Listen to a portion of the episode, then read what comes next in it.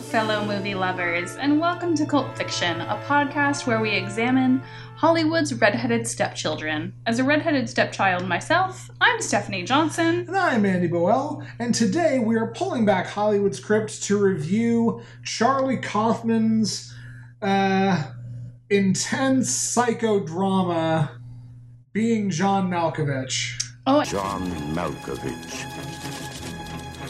Malkovich! Malkovich!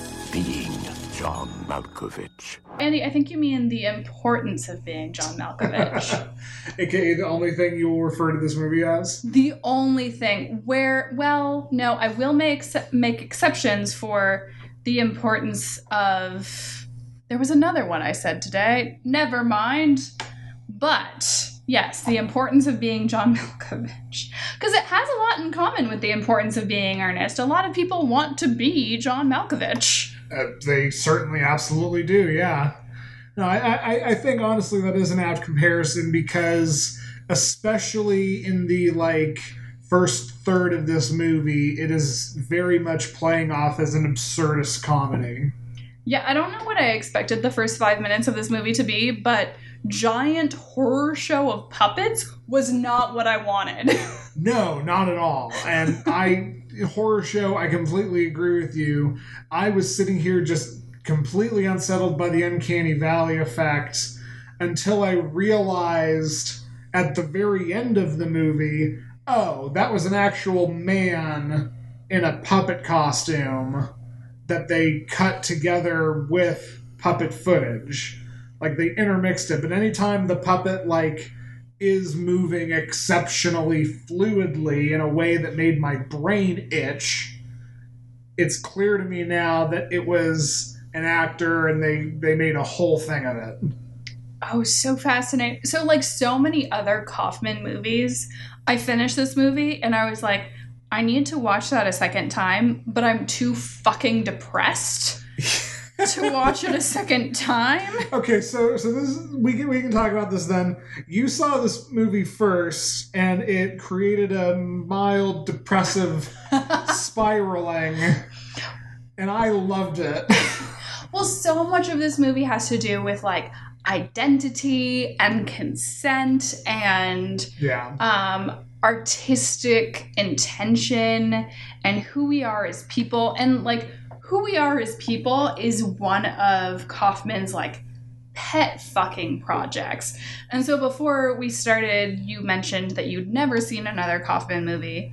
And I was a child of the mid 2000s, so I've seen Eternal Sunshine of the Spotless Mind right. far more times than I care to admit. and so I was like, oh, you've never. Oh. Because his entire. I don't want to say his entire portfolio, but everything I've seen of his is this. Sure.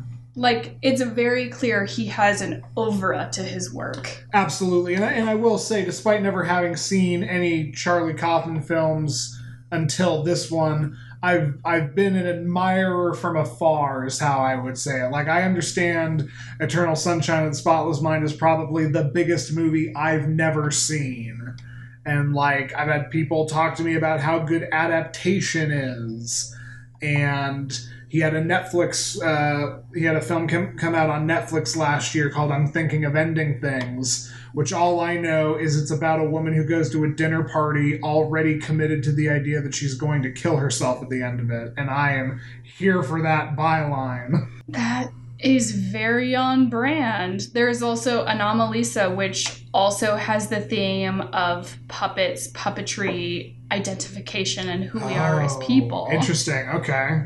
So Anomalisa, like not to veer too wide off of the importance of being John Malkovich, but it's a movie about a man who's a motivational speaker and literally everyone in his life has the same face. Huh. And then he meets a woman at this conference who has a different face and who has a different voice. And of course, he falls in love with her because he's like, oh my god, you're Yeah. different. Sure. And in the middle of having sex with this woman, committing an affair, because affairs are also a theme Eh, in Kaufman's work, sure. in the middle of having sex with her, he comes to realize that she is has everyone's voice and has everyone's face. Oh no. It's heartbreaking and terrible and wonderful and a very good movie. But also like that same feeling of just like I need to take a warm bath and eat some cheese about this. sure, I will say, as much as I enjoyed the film, uh, heartbreaking and wonderful are probably the most apt descriptors. This is a dark movie. This is absolutely a philosophical, like, roller coaster. And it was incredibly well done. And so I, I very much enjoyed that. But before we dive too far deep into it, I, I do want to say, in case people missed the film, um, this is one of the most original plot outlines I think we've ever seen. And that's saying something considering this is a cult film show. Um, but the importance of being John Malkovich. Damn it, I didn't even mean to do that. You're winning. Sorry, please continue. Being John Malkovich is about Craig Schwartz, a disgruntled, unemployed puppeteer who gets a filing clerk job to support his exotic veterinarian wife in an office located on the seventh and a half floor of an office building.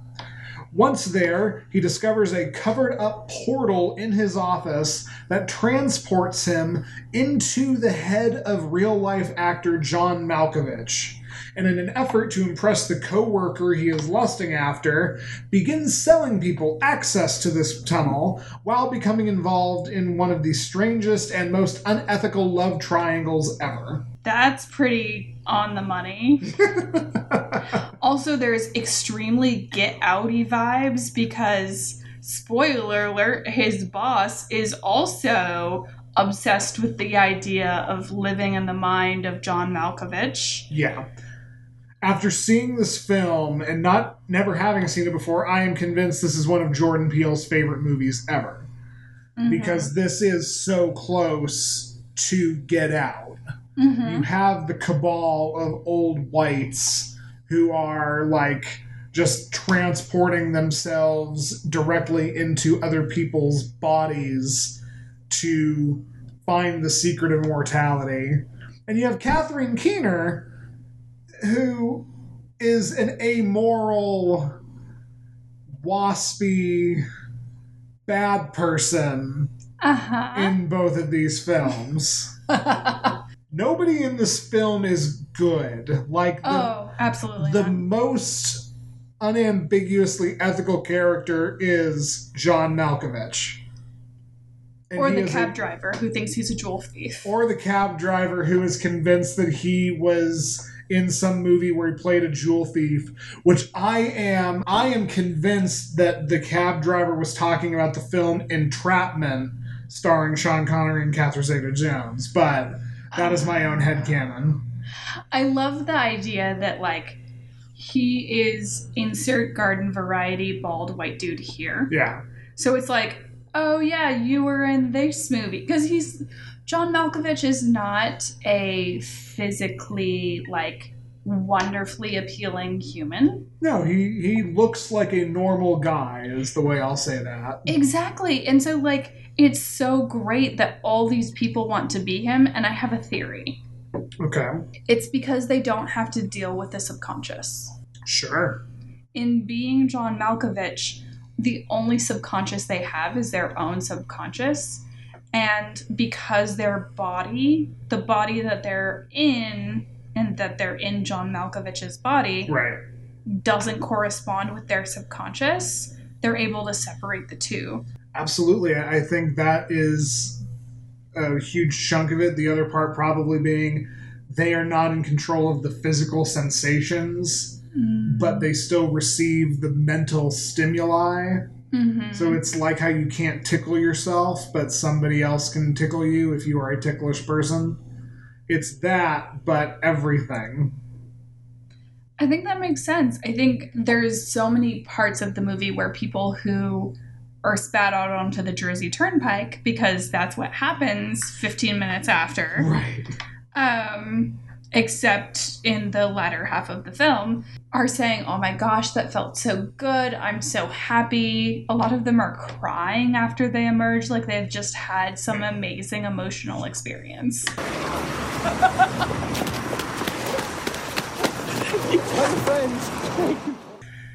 and it's such an interesting and heartbreaking like thing you get these regular people. You get people who presumably have a a deep longing and unhappiness in their lives and this becomes a just groundbreaking like soul shattering experience for them in a positive way. You know you have uh, lottie played by cameron diaz who is tremendously impacted by the experience and we see other people who like you mentioned are, are brought to tears and there's the one guy who just starts hugging everybody and is like oh you're my friends and he's like weeping while he's doing it everybody has this experience except for john cusack's craig I'm trying to remember now. Does he not have a fantastic experience? well experience? he so he kind of does but it takes him all of like an evening to start trying to use this as a way to impress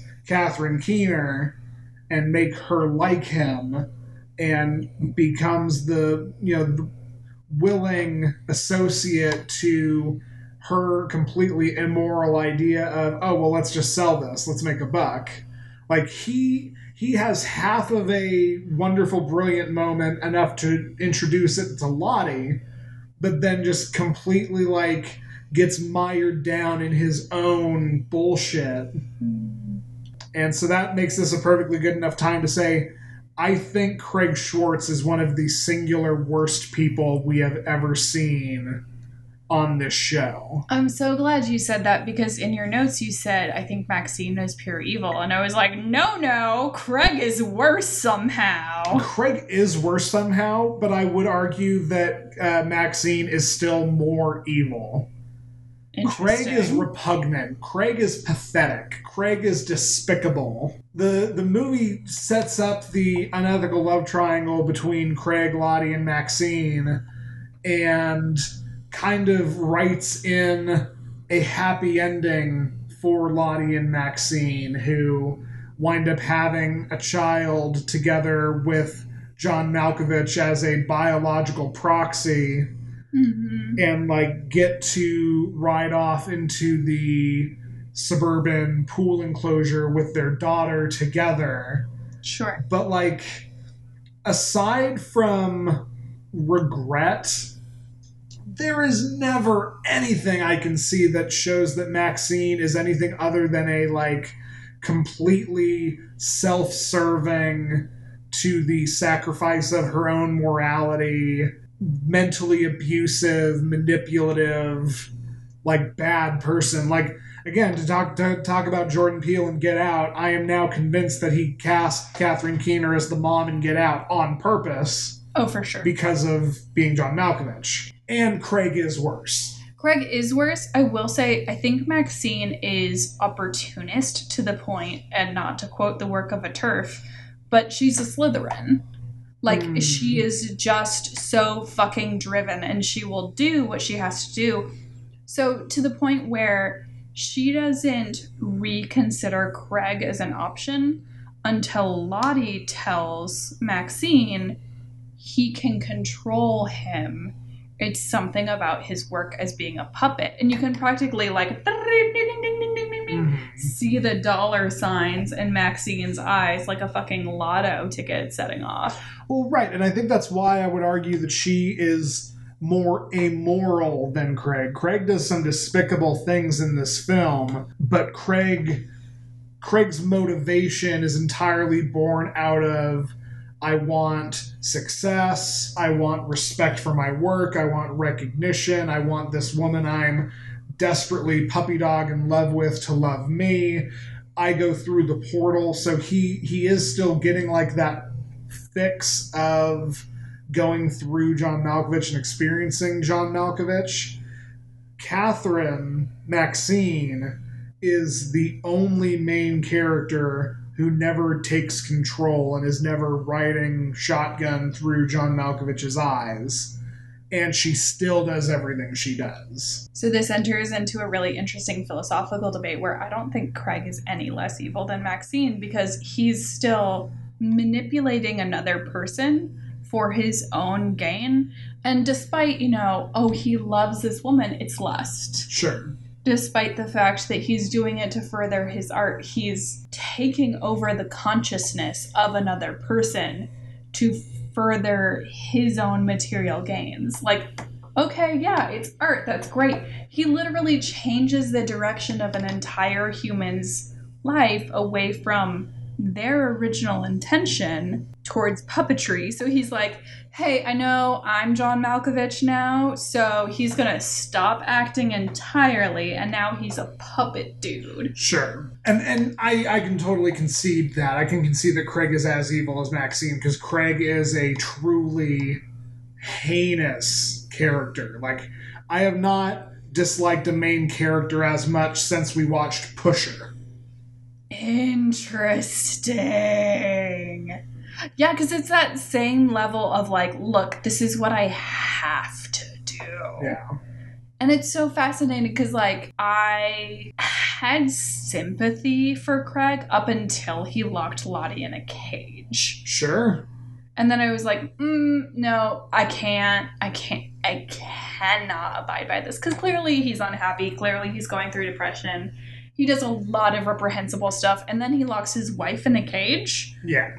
That's, after after mm. holding her at gunpoint and telling her to tell the woman they are jointly in love with to engage in a sexual activity that Maxine thinks is happening with Lottie but is actually happening with Craig. you wrote in your notes this film is a giant conversation about consent and I think that's absolutely right. Well, on so many layer because the obvious layer is like John Malkovich doesn't consent to any part of this. Right, and it's it's made clear that he is either conscious because he is still the one driving his body, or even when he's not, it becomes worse. It becomes the get out scenario where he is fully conscious but also not the one driving his body. Exactly. And there's that uh like I don't even think it's as long as 15 seconds where Craig leaves his body and he has a moment before someone else leave, enters his body. And he's like, oh, thank God. And he catches a breath. And then it's like, I think it's the doctor. Dr. Finster or Le- Dr. Lester. Thank you. Yeah. So there's that level of consent, but there's also the number of times that Craig is in John as Lottie fucking Maxine. So like it's consent on that level. Yeah. It's a lot. It's it's a whole lot. It the most fascinating thing is it becomes a question of when is this like the most grossly unethical because Craig does all the stuff that he does, but even Lottie, who is kind of presented as the most likable of our main characters, still commits numerous acts of non consensual voyeurism through hmm. John Malkovich. So she is. She has like an inch more leg to stand on than anybody else.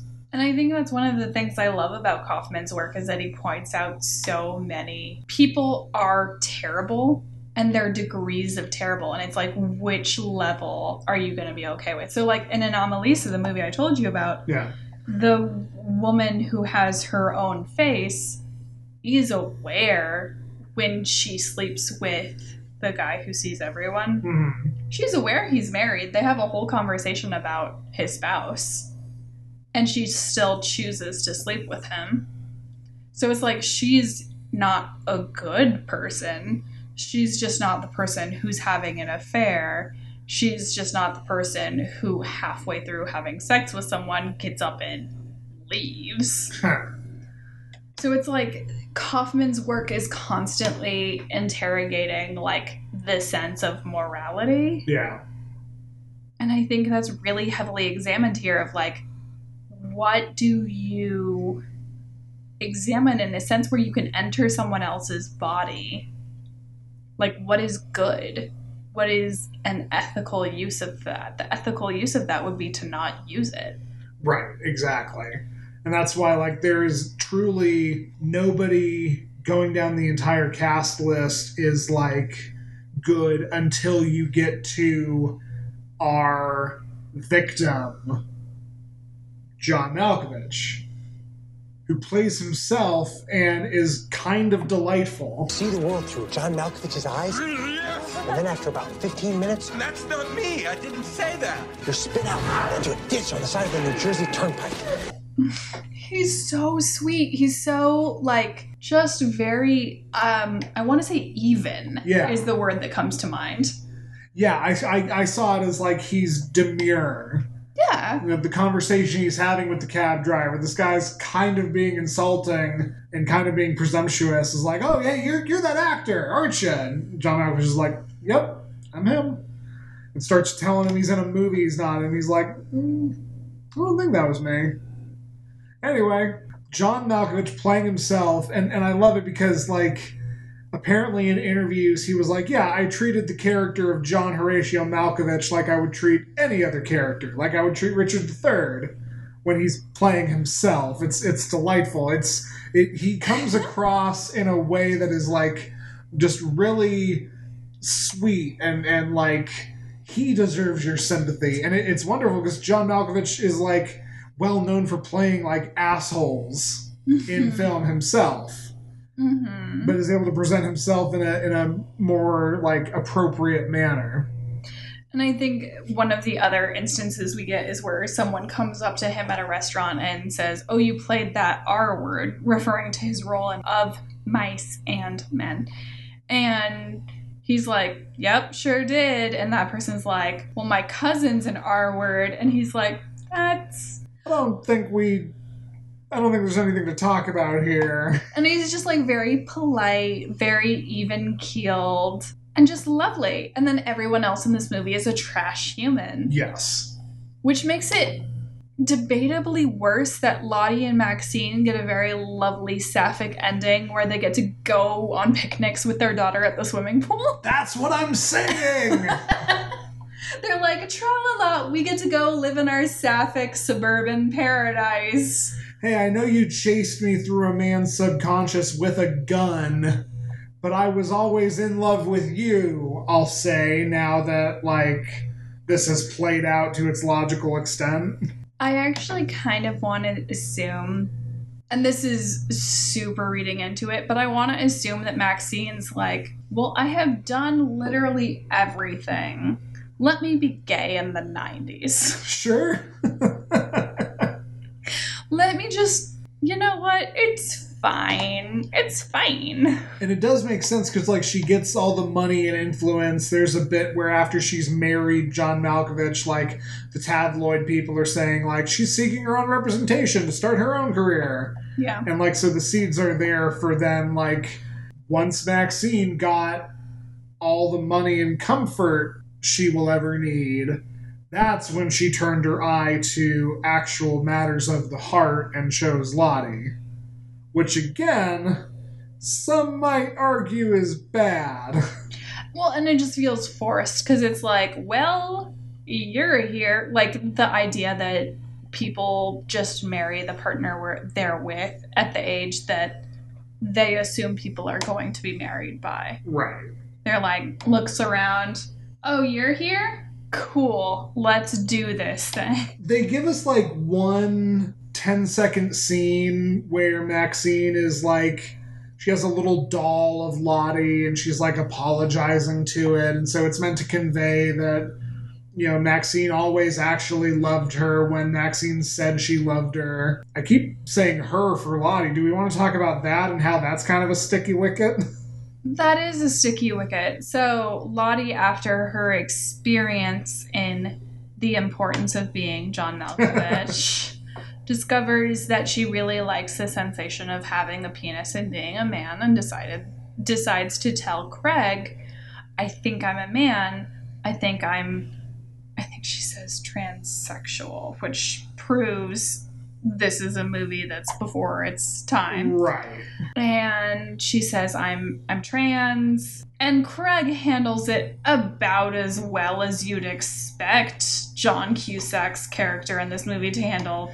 About as well as you would expect a depressed white man in 1999 to handle. And so that he just is like, no, you're n- no, you're not. hmm And also later he says, see, this is what happens. Men have to deal with things too, Lottie. It's hard for men too, which is like, fuck you. Right. Okay, white man. Okay, white cis straight man. Sure. So certainly, um, even Kaufman in the '90s is not above like a little bit of a no. social critiquing. I think. Oh, absolutely not. This movie didn't age well in so many circumstances. Right, which in, we've already, I think, talked about the main bulk of them, but absolutely, you're right. Yeah. I wanna be PC. Um, I want to go back a second.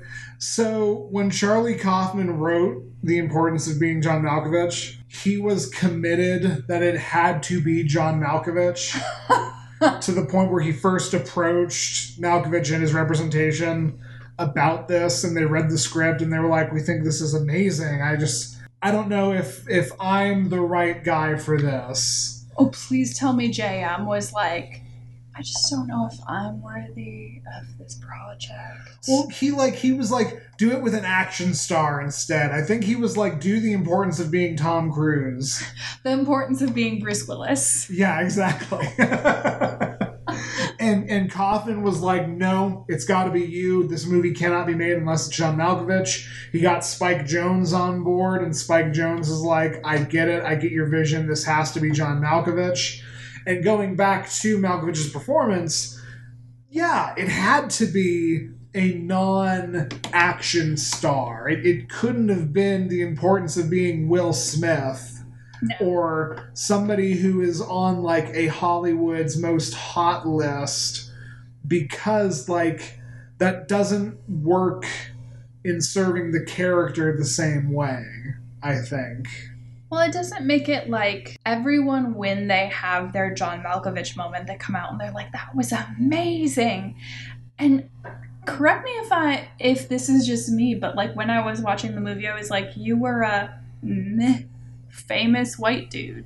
Well, and that's why I think it's not about John Malkovich. It's just it's Yeah. it's one of the weird monkey wrenches. It's it's one of the Mad Libs that Kaufman was doing, where he was like, "Give me a give me an actor, uh, Brad Pitt. No, give me another actor, John Malkovich. That works." That's the bitch. Because it's not about being John Malkovich, it's about being somebody else. Exactly. It's kind of like the John Green dice where you can roll it and come up with the plot for a John Green novel where you're like, I'm a math genius who's in love with a girl who's dying of cancer.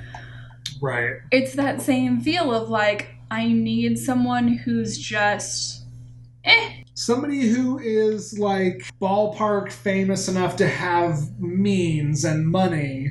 But beyond that, it really doesn't matter because, like, one of the one of the only questions the movie leaves you hanging with is how the shit does any of this work. We Yeah. find out this has happened a couple of times. Like, Dr. Lester is actually Captain Mertin, merchant guy from the 1800s who married the small person. who marries a a small person in what we are led to believe is a true accounting in an orientation video. It, gets again very absurdist comedy, um, but like this is like the second or third time this dude has possessed somebody, and they leave us at the end where you find out that. Lottie and Maxine's daughter, by way of John Malkovich, is the next vessel. And you get the horrifying dun dun dun where John Malkovich brings in was was his face um, Emilio Estevez's brother. That's how long Charlie Sheen's been out of the limelight that I had to like think of it that way. brings bald cap Charlie Sheen into his room and is like, "Hey Charlie, do you want to live forever?" I'm a nightmare amalgamation of dozens of different people living behind the eyes of a man you once called your friend. But do you want to live forever? And this is what's her face? Isn't I think it's like Emma. Yeah. Emily. Isn't she beautiful? And it's just like one shot of Emily. Right. And then we go to Emily swimming in the pool, and Craig is in her head. But it's very clear Craig is not in control because when Lottie and Maxine kiss, you hear Craig's voice saying, Look away, look away, look away, look away. And the camera stays on Emily's face, and she's staring straight forward at her Yeah. parents kissing. Right, which the movie had, had paid a line to of like, if you try to go through the portal after Malkovich's 44th birthday, you get stuck in the other person permanently. Mm-hmm. Which Craig, of course, doesn't know and is his Black Mirror esque karmic retribution for being just a complete garbage human being. which took me probably two hours and a glass of wine to like cope with because I didn't realize that he was stuck. Sure. And so I was like, oh, at the end of the day, the fucking rapist wins. Are you kidding me? That's the that's the method and message we're going with. And then Alex had to because he watched this one with me. He was like, no, because remember, he's saying, look away, look away, look away, and she doesn't. And I was Right. like, oh, that changes the end of the movie for me. I have to like reevaluate it. Yeah, the man who commits rape on screen loses. The man who presumably does something similar, we just never see it, wins. The old white man wins, as opposed to the young white man. Sure, I guess that's. Uh-huh. I want her to shiver with a spasm of ecstasy, Schwartz, as I penetrate her Dr. wet. Lester, while I'm flattered you would share your feelings with me, perhaps the workplace is not the most suitable environment for this type of discussion. So I, I, I want to talk um, a little bit about just some some stuff, mostly about the first third of this movie. The first third of this movie was the whimsical joyride where I'm texting you, being like, "Oh, I love this. I am so here for this. This is weird as hell." Mm-hmm. Um, first of all, returning to cult fiction in a double um, double appearance, joining the likes of all of John Waters' friends who've been on the show multiple times, we had another Octavia Spencer cameo. She's in the elevator. She is the woman who shows Craig where the seventh and a half floor is. She's the one who sticks the stick into the elevator doors and goes, "Here you go." Yep. Ah! So just another another like you're only there for a day at most, probably half a day. Get in, get out, do your role, be memorable, be great. We love an Octavia Spencer. We do love an Octavia Spencer. You know what else we love? What else do we love? We love a Coraline door. We do love a Coraline door. Because this movie, absolutely, if we're talking about the first third of the movie, when Craig discovers the tiny door that leads to the tunnel that is Malkovich's mind, the first thing I said was, Coraline door. Because it's tiny and small, Mhm. and as he's crawling through, I'm like, did Neil Gaiman and Dave McKean watch this movie? the timelines work. Right? Because this was 99. Coraline came out in 2003, I want to say. Yeah. So, like, mwah, references of just, you know, Craig climbing through this very, like, sticky corridor. And I was like, that's where they got it. So this is the part where I confess to you that after a while I was referring it into my head as the mind vagina. Well, sure, because Lottie straight up calls it like he has like a vagina in his mind, which was, by the way, my quote because she talks about Oh, how. I didn't mean to steal it from No, you. you're fine. She just talks about how like he has a vagina in his mind and she's like and I really like that. And you can tell the more she talks about his mind vagina, mm-hmm. she's like getting turned on. Right. It's very silly. It is very silly. How good is Cameron Diaz in this? Oh my god. For the first 20 minutes, I was like, this isn't Cameron Diaz. Who is Cameron Diaz in this movie? Oh.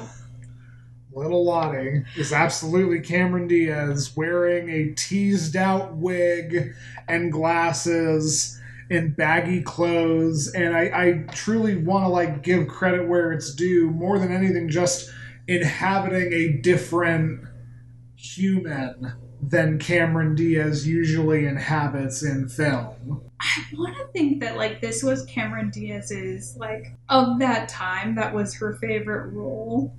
I, I would imagine it's got to be. It's it's the most like okay, we are making capital A art out of this film role. Like the she, this was sandwiched between there's something about Mary, sex comedy of the late '90s, and Charlie's Angels, which is good in a turn your brain off popcorn munching blockbuster kind of way. Yeah, absolutely. Well, and I think I think that's kind of how Kaufman approaches women because there's in Eternal Sunshine there's Kirsten Dunst Mm. in her most artistic role, and like two years later she was Mary Jane in Spider Man, where she was just like, Peter. I'm someone to project your fantasies on. Ooh. I Jane doesn't ooh woo, but like in my mind she does. I will allow it. Yeah, I mean, I'm, I'm gonna have to check out all the other Kaufman joints and and figure this out. But yeah, this this very much because like John Cusack, respected actor, arguably to the same extent as John Malkovich. Catherine Keener, like respectable actor. Cameron Diaz, most known for being like the hot chick from The Mask at the time of casting, and I, I, I think it was a brilliant move on everybody's part to have her be included in the role. I just truly didn't recognize her, which is why I know, like, you were spoiling all my segments, but my Oscar for this movie is Oh, Best Wig. sure. Because her wig, like, her wig alone made me be like, that's not Cameron Diaz. And yet, And yet, and yet, it totally is. totally is playing somebody with nuance and complexity, and is only like dated in the way that most characters from the '90s are dated. Ah, Bless. um, so this movie reminded us of a couple of different films.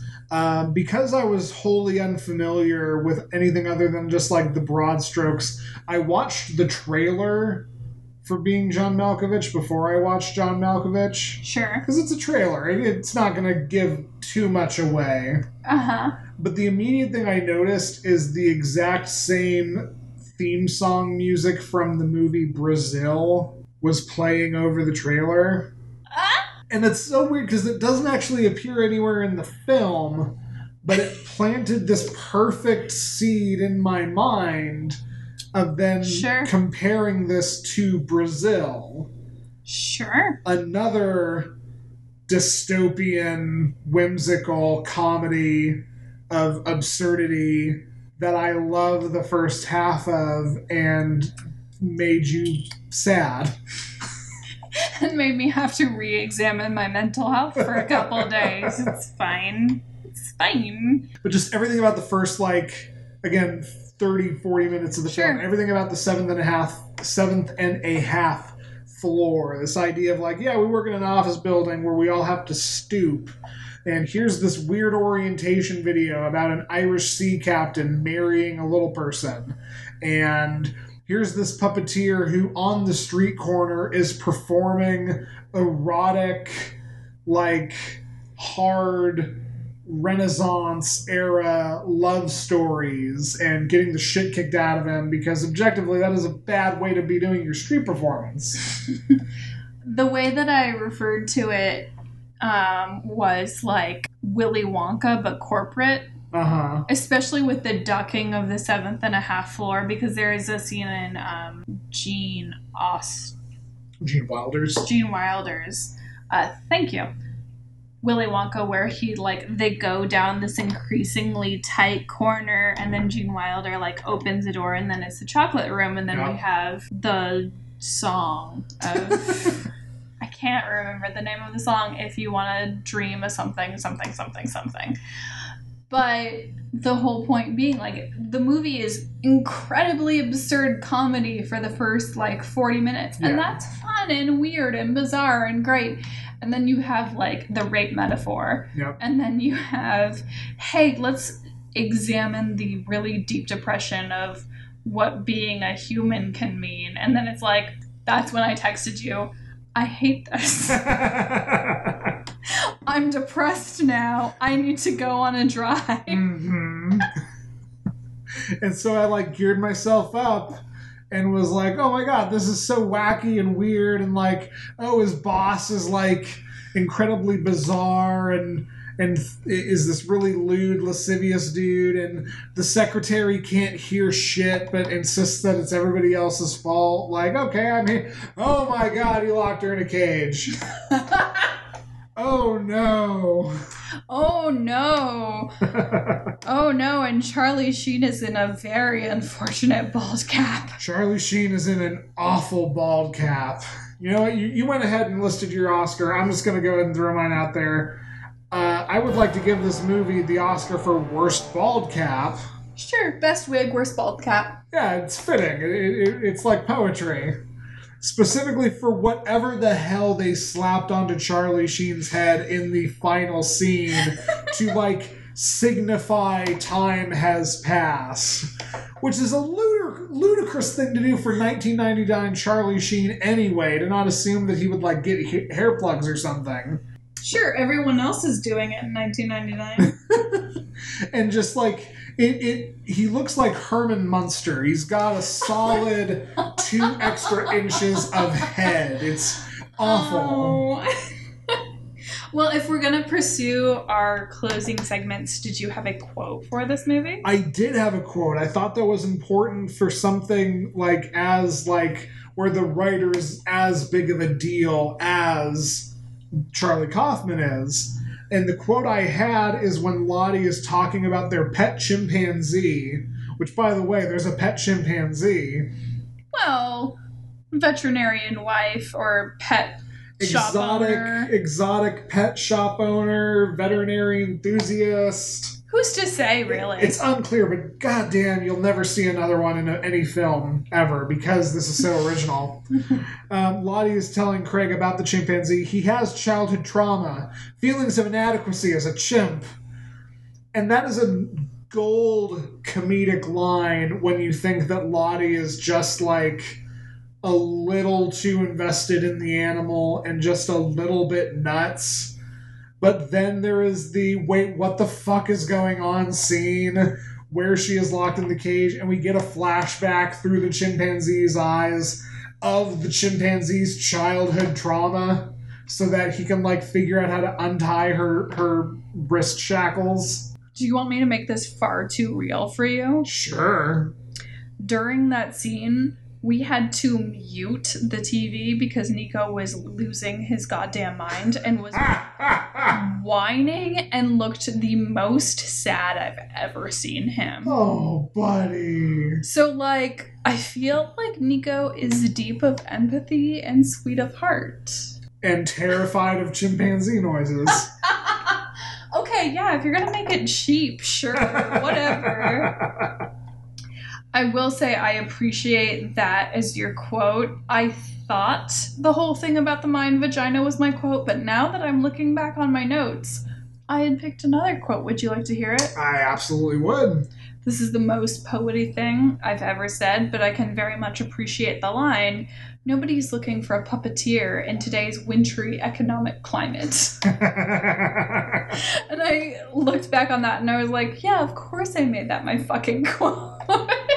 Well, I mean, you and I could each talk personally about like the existential dread of being a creative type who, like, I felt deep empathy for first five minutes, Craig, as he's like depressed that nobody wants to hire a puppeteer. Mhm. As I am a video uh, production person who may or may not be getting out of video production depending on my own wintry economic climate.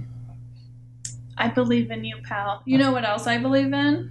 Uh, the importance of Kevin Bacon. The importance of Kevin Bacon.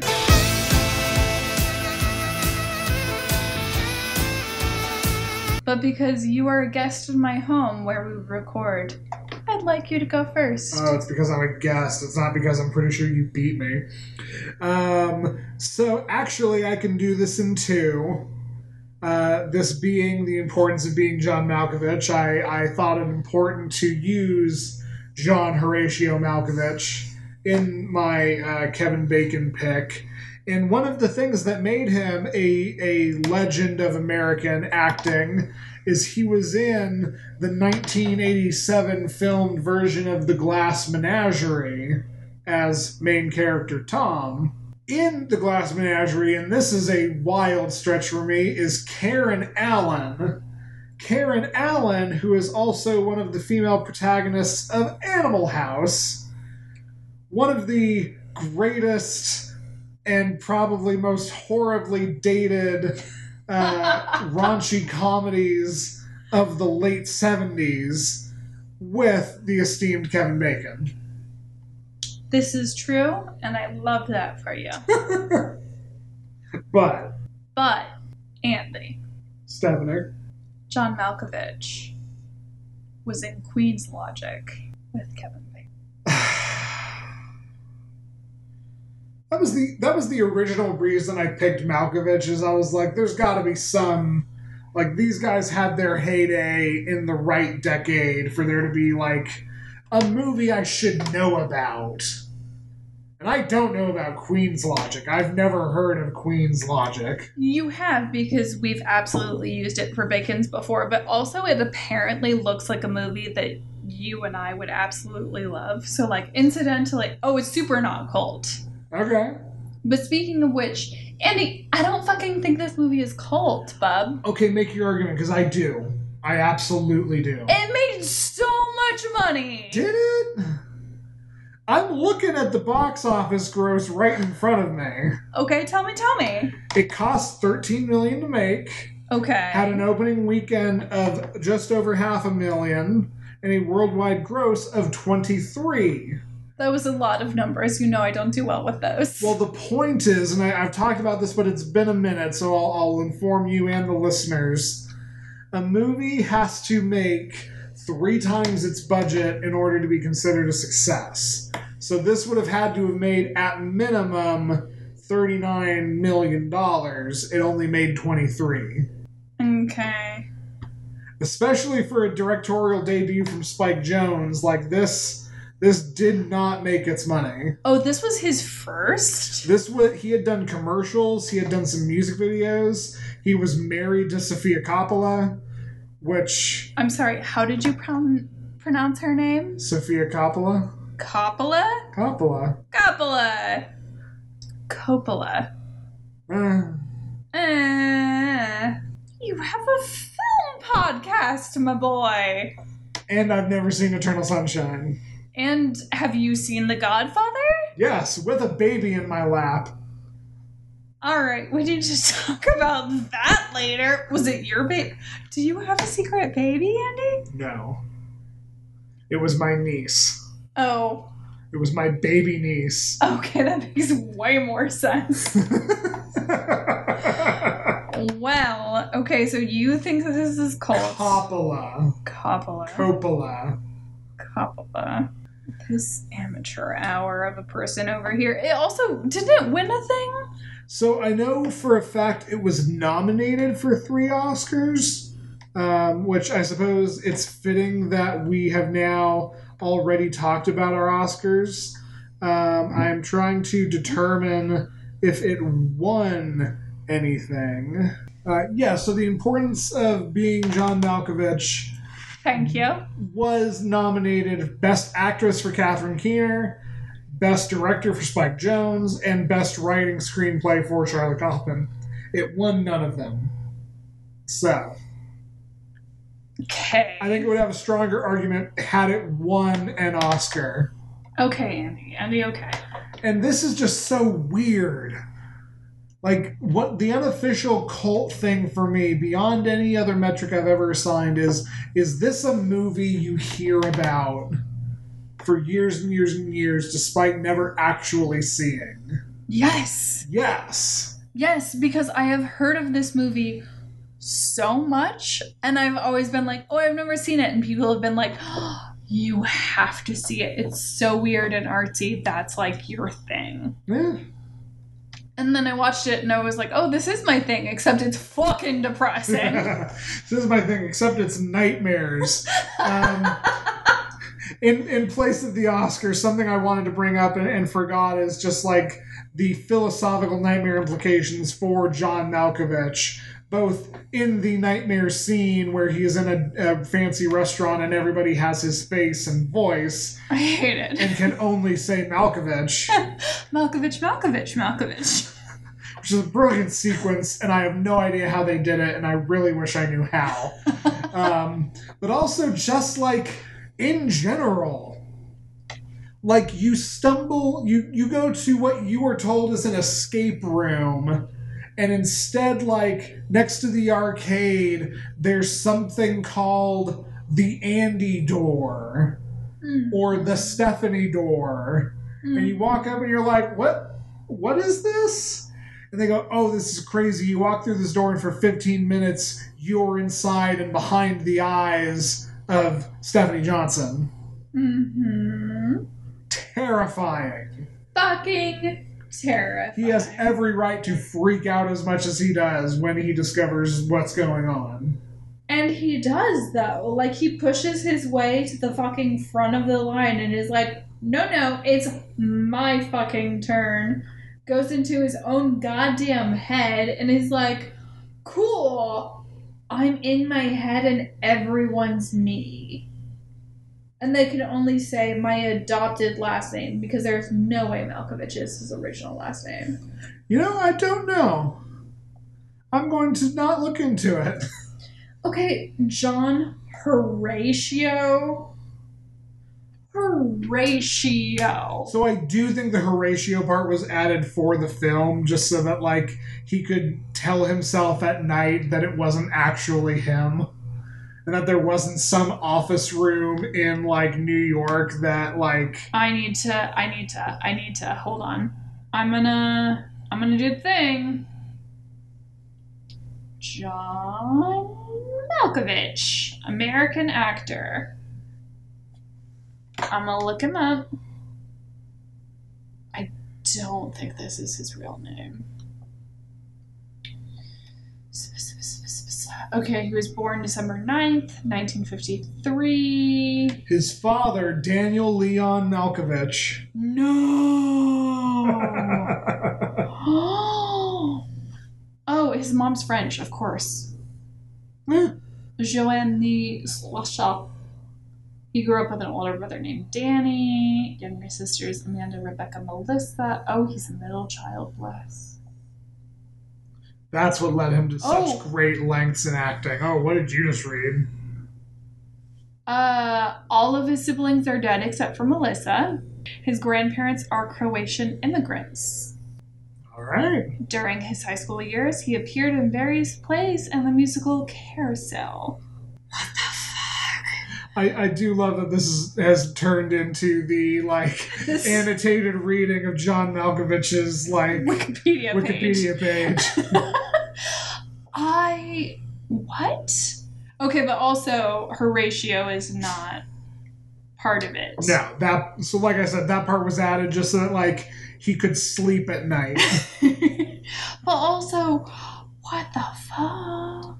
Okay, well now I have to ask you, and, and, and maybe this will go nowhere. Do you have a favorite Malkovich role? I think probably Lenny and Mice of Men. That's that's a very good and Men? yeah. That's a very good answer. That's very fair. I do appreciate that in this movie they name dropped Gary Sinise, but he never fucking makes an appearance because that would be too much fan service. But they just do a light sprinkling, Yeah, just give you a little bit, you know. just like a touch of spice. That's fair. Um, I very much enjoy him in a film I've showed you called Velvet Buzzsaw, which is like a horror movie. No, wait, who is he in? But He's the drunk asshole who can't create art because he's sober. AKA the only person in that movie who doesn't die besides David Diggs. okay, but real talk, Velvet Buzzsaw. That's such a good movie, and I so appreciate you showing me it. And I completely forgot Malkovich was in it. Because I was focused on the fact that a woman's tattoo murders her at the end.